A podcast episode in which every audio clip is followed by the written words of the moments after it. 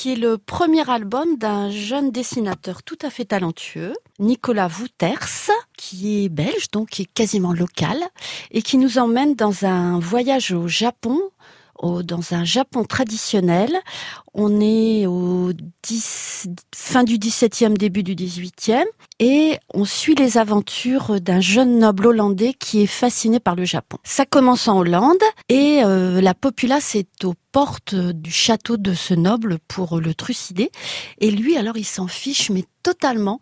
Tout ce qui l'intéresse, c'est euh, sa collection d'objets japonais. Euh, et bon, il est obligé de fuir. Il se sauve dans un bateau et il fait naufrage devant l'île du Japon. Et il arrive sur la plage en naufragé au Japon, mais on est dans un Japon à l'époque qui refuse totalement les étrangers. Donc dès qu'un étranger arrive, la politique du pays, c'est de le tuer.